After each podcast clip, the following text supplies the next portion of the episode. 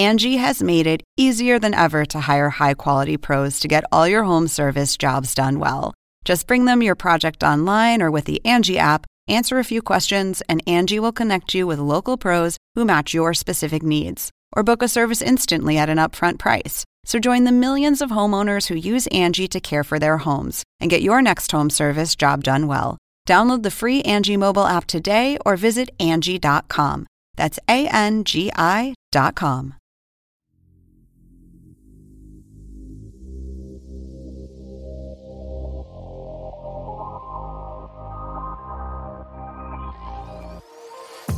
Welcome into the Hang Time Podcast. I'm your host, Sekou Smith, here in the Orlando bubble, trying to survive another day in this basketball mad paradise that we call the bubble. And uh, the Western Conference Finals, East Conference Finals are in full swing.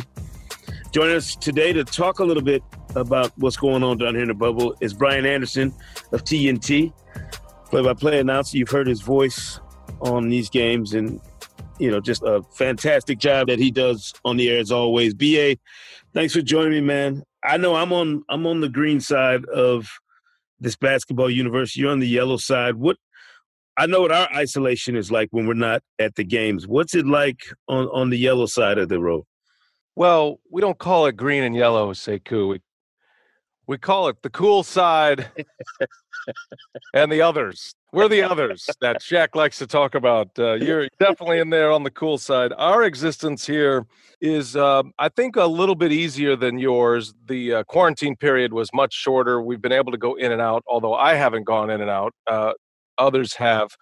It's a, just a two-day quarantine. And, you know, we get our temperatures checked every day, but we test, coronavirus test every third day about. So that's about the difference. We we have a little more freedom to roam, uh, and maybe more importantly than anything else, uh, we have room service, and you don't.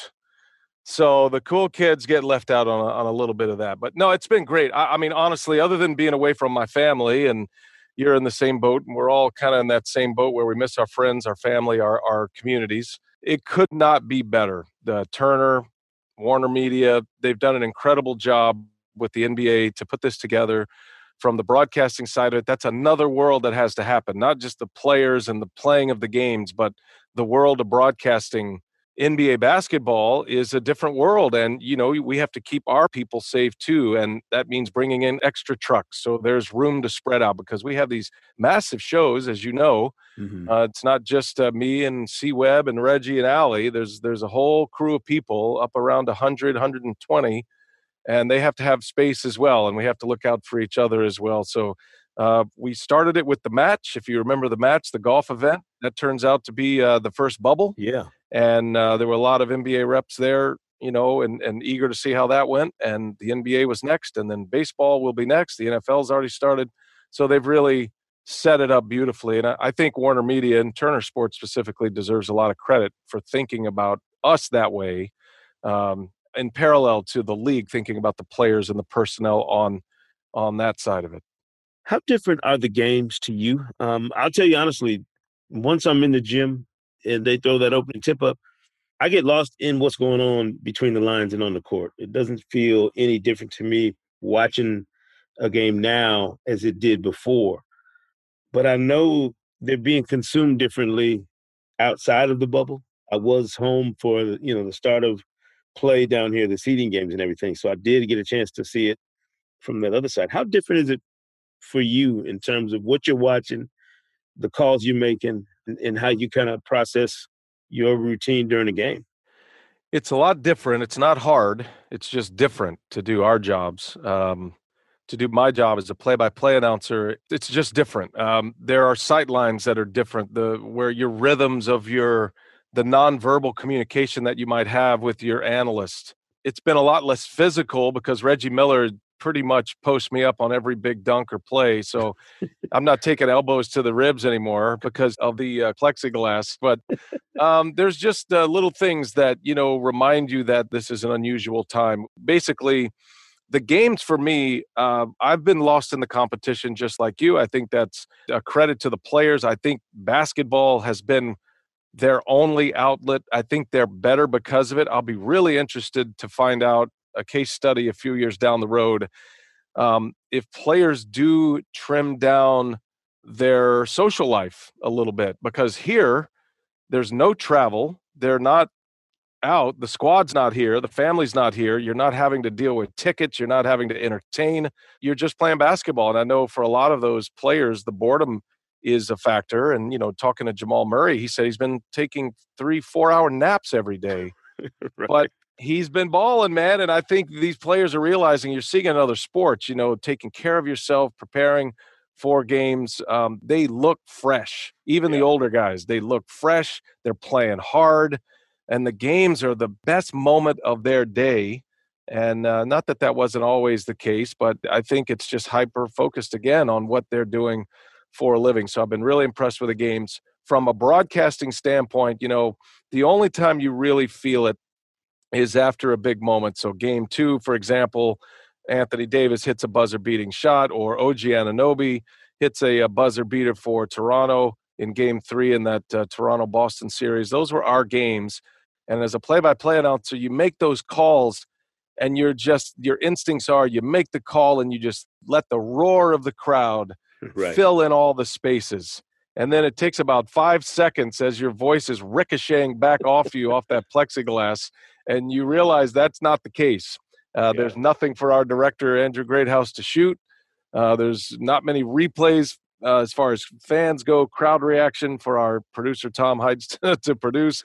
So then it forces you to recalibrate, get back in, kind of summarize what it is. And it's a very strange experience. Um, I felt like watching games in the bubble, much different experience than what folks at home are are enjoying. That feels somewhat normal to me.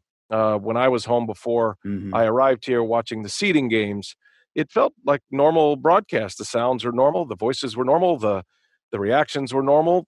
But you get here and it feels like a movie set. And yeah. behind those L E D boards, behind those big black curtains, there's empty space. That is apparent in every way when you walk around the arena. Uh, and right after, uh, you know, Anthony Davis makes this shot, and literally two minutes later, we're off the air, we're walking outside. There's not a soul in the wide world of sports complex as we walk back to the bus. It's just very surreal. Yeah, that's, that's a great way to describe it. I, you know, it, it was jarring for me the first game I went to. Just understanding that, hey, you know, things are going to happen through the course of a game that you would normally get that, as you mentioned, that crowd reaction or that vibe in the building when a moment in a game changes everything and it kind of goes in a different direction. You can sense the the mood of the crowd change. You don't have that now. The weirdest thing for me was watching Miami win a series and they're moving on to the conference finals. And, you know, normally if you're at home, there's this raucous attitude, you know, crowd going crazy. Mm-hmm. They did kind of an old school eighth grade, you know, baseball team handshake line amongst each other and just went to the locker room like, you know, like, oh, well, no big deal. I was sitting there in that moment thinking, now that's strange. Like, we're going to crown a champion, B A, and there's not going to be a rope line. There's not going to be confetti. I don't even know how to anticipate what that's going to be like seeing somebody win a championship in that fashion. It feels like I did a lot of golf in my day and uh, used to work for Golf Channel, and we would uh, stage these these trophy presentations. You know, we would rehearse them. So we would rehearse those the Sunday morning before, and we would have stand-ins for the winners. And, okay, you're going to stand here, and the sponsors and all the people involved. You know, you've seen those a million times, those golf trophy presentations. And it feels like the rehearsal, except it's real. And there's, I don't even know what we're going to do, what Turner's going to do to crown a Western Conference champion. You know, how do we, I'm not sure. I haven't heard yet. So I'm not sure if we just take it into the locker room and, uh, you know, we can, we can't get down there. So it's not like I'll be presenting anybody a trophy uh, right. like uh, I have in golf and in Major League Baseball. But yeah, and then it's not just those moments right after, you know, like I'm with you. And it's even twenty minutes after when you're back in your hotel room. I'm sure for players coming off the adrenaline of that, the buzz of that to be, I'm sure they're probably sticking together on some level, but to ultimately to be back in your room and the walls are just, you know, that's just you and the walls. There's going to be some great books. Maybe you'll write one, Sekou. There's going to be some great stories, great books coming out of the bubble, and uh, there'll be some fascinating stories for sure. Everybody is trying to document this the best way they can. I think it's interesting that some people have taken to social media and are doing it in real time. Um, I'm curious what it's going to feel like and look like to everybody, players, media, whoever's here, when we get a little distance, when we get home and say you're home for a month. And how do you look back on this experience? I'm upset that we don't have a good line to the teams and players that have already gone home, just to see how they've dealt with leaving here when you've been here for as long as you have. And I think about the two teams that are going to play for a championship year. They'll have been here for so long. I don't imagine it's going to be a very easy thing for either one of them. You leave here with the Larry O'Brien trophy, you're going to be ecstatic about winning the championship, but are you going to have a parade? How do you celebrate it when you get out of here, since we're still dealing with this global pandemic? And then if you lose after being here all that time, how do you recover emotionally? Or, you know, as a, as a group, you're not going to have your normal schedule. You're going to get out of here and it's going to be October. It's going to be Halloween before you know it, as opposed to the fourth of July, which is our normal, you know, routine coming out of a, an N B A season. I think we're hearing a little bit of that. You know, you're, I, I remember Nikola Jokic telling Michael Malone, before game seven, well, it was his birthday. Remember, he turned forty-nine that day. And he said, well, I'm going to give you two presents. Either you get to go home to see your family or you get to win a game seven and move on. So, and we're hearing from the television side, you know, I've heard from our colleagues, you know, I've heard from Kevin Harlan and Ian Eagle, and those guys are busy doing the N F L, but they realize, you know, the bubble was very interesting and fun. And uh, yes, they are glad to be doing what they do for a living still. And in some cases back home, but I think we're going to get a sense of both of that. Much different consequences. I preface this by saying much different consequences, mm-hmm. but it does feel like a an assignment, a leave from a military base or a military assignment, um, mm-hmm. a deployment. And again, much different consequences, but it is the all or nothing. You're going from something that consumed you every minute, every hour of every day for months, and now you're going to try to go back to your home, your community, and try to uh, reacclimate into that. And that's not an easy thing to do either. I can speak, you know, from a broadcasting perspective, having done Major League Baseball all these years, when you do finish a baseball season in, in the summer and you now you're turning into the fall and you finally get home, uh, it's a little strange. You know, you have to find your way back in the house if you're married and if you have a family and right. your kids, you're not part of the rhythm. And, you know, I, I hope my dog doesn't bite me when I get home. And I, I think there's going to be a lot of good come out of it. There's going to be a lot of changes come out of this. I'm very curious to see what the bubble uh, spins off into as we hopefully get back to somewhat normal life as soon as we can.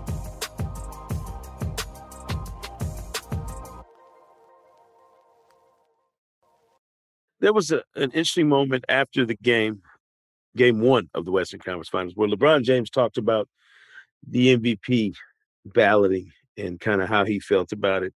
For those of us sitting in the room as he's talking, who are voters, um, I do the, the Kia Racing M V P ladder every Friday on N B A dot com. So I was appreciative of the fact that I know LeBron is consuming it. He's paying attention to, to how we vote. He probably knows who the voters are now that I realize that he's counting his sixteen first team, first place votes and then wondering why these other people didn't vote for him. Did you think he was on point with his comments just about being curious or having a head-scratching moment about the system that that allows certain things that doesn't allow others? I wasn't upset that LeBron said what he said. I was kind of weirded out in a little way, B A, that he didn't go in there and stump for Anthony Davis.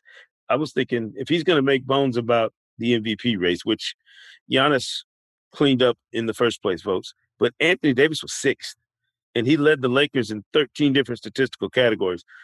I don't know why I was anticipating that LeBron would say something about A D, but it just, I was I was going, this is maybe his chance to stump for A D because he spent so much time this season talking Anthony Davis up to us and making sure that we focused on the fact that Anthony Davis was a great player and finally on this playoff stage.